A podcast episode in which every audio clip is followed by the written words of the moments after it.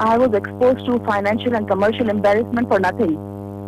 I last time also I was not given a notice. This time also I only had 48 hours notice. I, I requested them only 48 hours extension. I had lost my investors twice, and and when time come I will prove it that who I lost and why I lost. But at the moment this is not priority. At the moment the priority is to get back to the skies. If if if you are exposed to such things, you are financially and commercially embarrassed, isn't it? An airline is all game of reputation. I mean, on one side, we are saying that SAA must not be embarrassed because of some confidential document to be leaked.